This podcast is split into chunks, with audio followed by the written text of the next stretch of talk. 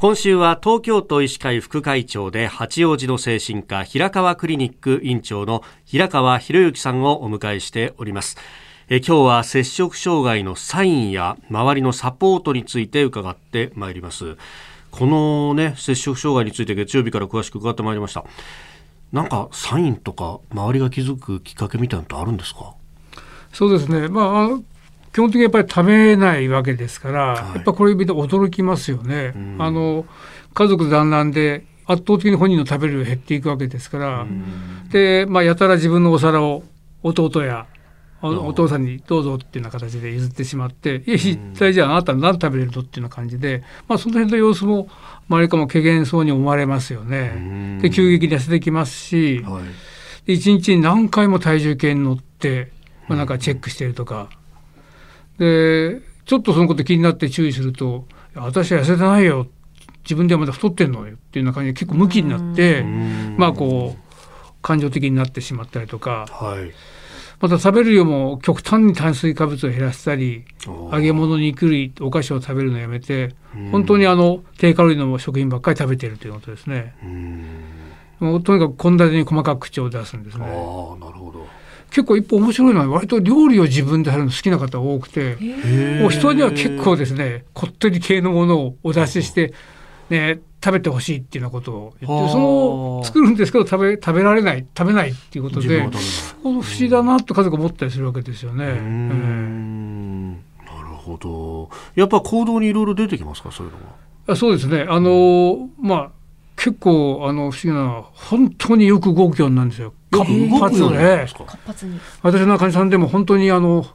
40キロあるかないかの体格でもう見るからに細い体格で炎天下で何キロも走ったりとかですね、もう活動性はすごく高まります。なる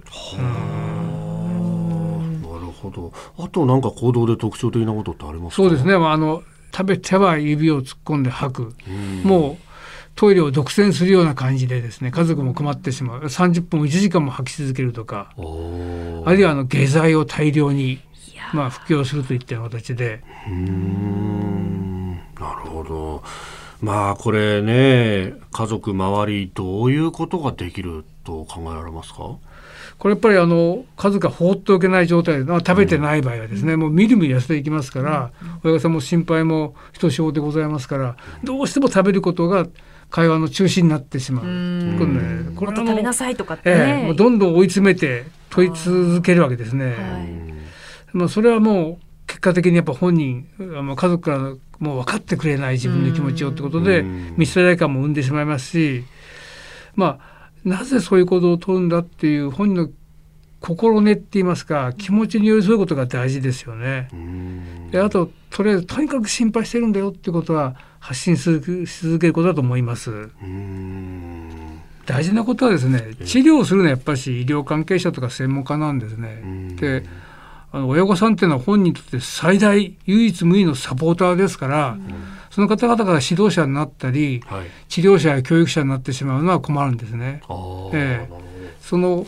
周りからどう言われようともこの子はこの子だっていう、まあ、強い愛情を持ってるのは親ですから、その部分が一番大事ですよね。どうしても目に見えることが気になってしまって何とかしようとするんですけども、はい、そこはぐっと親として抑え込んでこの子に寄り添って親としてできることを、親として聞いてもらえることをどんどんしてあげたらいいかなと思います。友達がっていう場合はどうですか？友達関係特に思春期って友達の営業ってすごく大きいので、はい、そのあたりやっぱ友達とお母さんがちょっと話し合っといて少しさりげなくサポートしてほしいってことなんかを打ち合わせておくのもいいかと思います。ああなるほどなるほど。じゃあその時もそのな指導するとかなんとかとかじゃなくってもう友人としての言葉でですね